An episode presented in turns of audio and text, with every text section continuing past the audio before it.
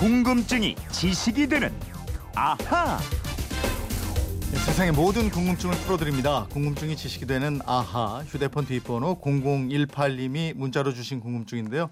우리나라 헌법 1조 1항은 대한민국은 민주공화국이다 이렇게 되어 있습니다. 그리고 대한민국을 영어로는 Republic of Korea 줄여서 ROK라고 합니다.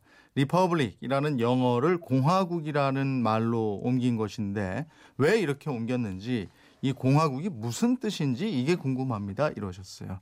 민주공화국인 대한민국을 누구보다도 사랑하는 김초롱 아나운서와 한번 알아보겠습니다. 어서 오세요. 네, 안녕하세요. 2002년 월드컵 때 많은 국민들이 목청, 목청껏 불렀잖아요. 대한민국 이랬잖아요. 대한민국. 네, 김초롱 씨는. 어디서 뭐 하고 있었어요 그때? 저 그때 고등학교 2학년이었거든요. 아, 진짜 신났죠. 월드컵이라고 어. 저기 종합운동장에 가고 예. 다 같이 모여서 응원하고 그 끝나고 나면은 사람들 쫙 나와가지고 그 잠실 앞에 8차선을 어. 막아버려요. 고2면 그럴 수도 있겠다. 그때 고3이었으면 그죠?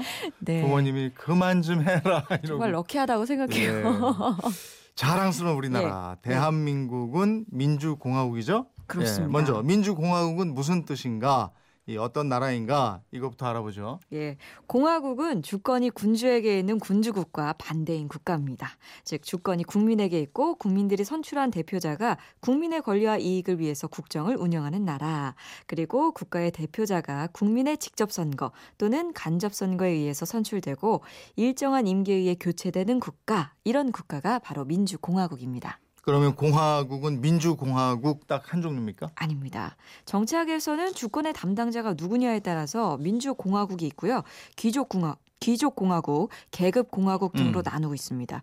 또 권력을 형성하는 사회적, 정치적 조건에 따라서 의회공화국, 인민공화국으로 나누기도 하고요. 네. 또 정치적 이념에 따라서는 민주적 공화국, 전제적 공화국 이렇게 분류하고 있습니다. 어, 이게 학술적으로 설명이 들어가니까 조금 어렵게 들리기도 하는데 네, 세계적으로 우리나라 같은 민주공화국이 가장 많죠. 그렇습니다. 공화국의 기원을 따져보면요.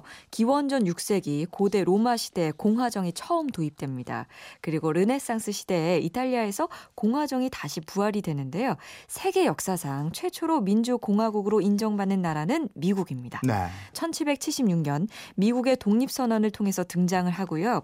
그 후에 1789년에 프랑스 혁명, 1848년에 제정된 프랑스 헌법 등에 의해서 민주공화국 체제가 확립이 됩니다. 네. 이 청취자분 질문은 왜 republic이라는 영어 단어를 공화국이라고 쓰느냐 이런 질문인데 공화국 이건 한자로 된 말이죠. 예, 공화국 할 때 공화는요, 여러 사람이 함께 일을 한다, 두 사람 이상이 공동으로 정무를 본다, 이런 뜻을 가진 한자어고요. 네. 근데 단순한 한자 뜻에 따라서 만든 말이 아니고요.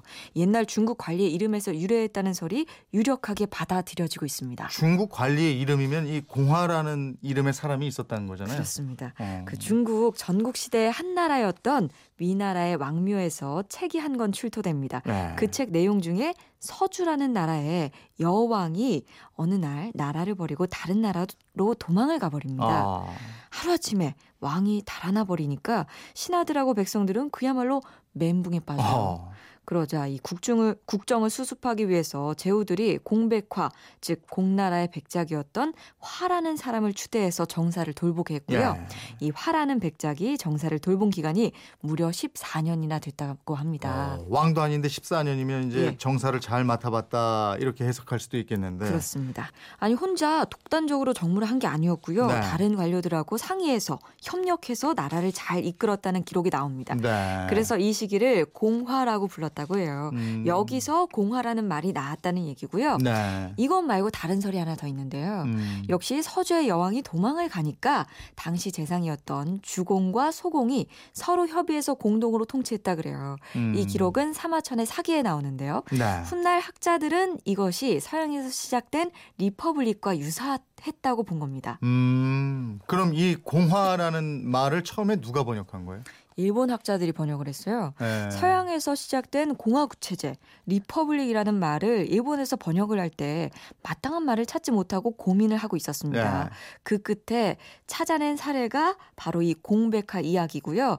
이때부터 공화제, 공화국으로 표현하면서 오늘날까지 쭉 이어져 오고 있습니다. 아, 일본도 이제 사례를 연구하다가 이 공백화 얘기가 이제 눈에 들어왔고. 그렇죠. 이 공화라는 말 안에 여럿이 잘 협의해서 통치한다 이런 의미가 들어있다. 예. 이렇게 되니까 이제 요걸 이 해석을 이렇게 해놨구나. 그렇습니다.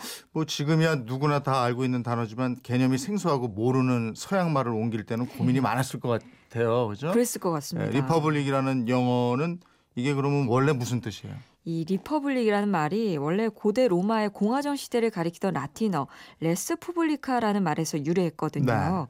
res는 일, 물건이라는 뜻이고요. publica는 공공의라는 뜻입니다. 네. 그러니까 res publica는 공공물이라는 뜻이 되고요. 국가는 어느 한 사람의 것이 아니고 공공의 소유, 여럿이 주권을 가지고 있다는 의미가 됩니다. 아, 야, 아무튼 서양에서 먼저 시작된 정치 체제나 용어 이런 부분을 옮기는 게 쉬운 일은 아니었겠어요. 예. 왜냐하면 그 본 적도 없고 그런 제도를 우리가 했던 적도 없고 아무래도 생각도 못 했을 네, 테니까 말이죠. 그랬을 것 예. 같습니다. 근데 이 공화제 말고도요, 내각이라는 말이 이게 또 비슷하더라고요. 어. 내각제 할 때 내각, 강요를 가리키는 내각은 영어로 하면 캐비닛이거든요. 어, 어, 어, 어. 근데 왜 캐비닛을 내각이라고 부르게 그 됐을까요? 철제 서류 보관장 아니에요? 이렇게 예, 책상에. 있는 거. 뭐 이런 예, 거. 예. 근데 그런 뜻도 있는데 캐비닛 이런 말이 영국에서 처음 생겼거든요. 예. 17세기 후반에 영국 왕 찰스 2세 때 의회에도 영향력이 있는 다섯 명의 귀족을 선출해서 중요한 국무나 의회 대책을 챙기라고 맡깁니다. 음. 이 다섯 명이 은밀히 궁정의 깊숙한 곳에 있는 작은 방에서 즉 캐비닛에 모여서 협의를 하곤 했답니다. 아. 그래서 그 모임을 캐비닛이라고 불렀대요. 아, 그러면 그 캐비넷을 내각이라는 말로 옮긴 이 배경이 있을 텐데. 예, 예. 내각이라는 말도 역사적인 사연이 있는데요. 음.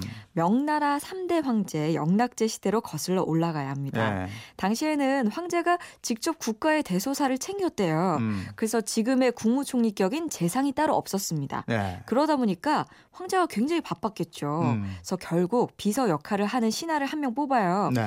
북경 자금성 안에 있는 문현각에서 근무를 하도록 했습니다. 아, 일종의 뭐 비서실장 같은 직책이 되나요? 네, 그런 예. 셈이죠. 그 비서들이 외교나 재정 등의 여러 가지 업무를 보았는데요. 근무하는 장소가 문현각이라 그래서 관리들은 그 비서들을 각에서 일하는 신하 이런 뜻으로 각신이라고 불렀고요.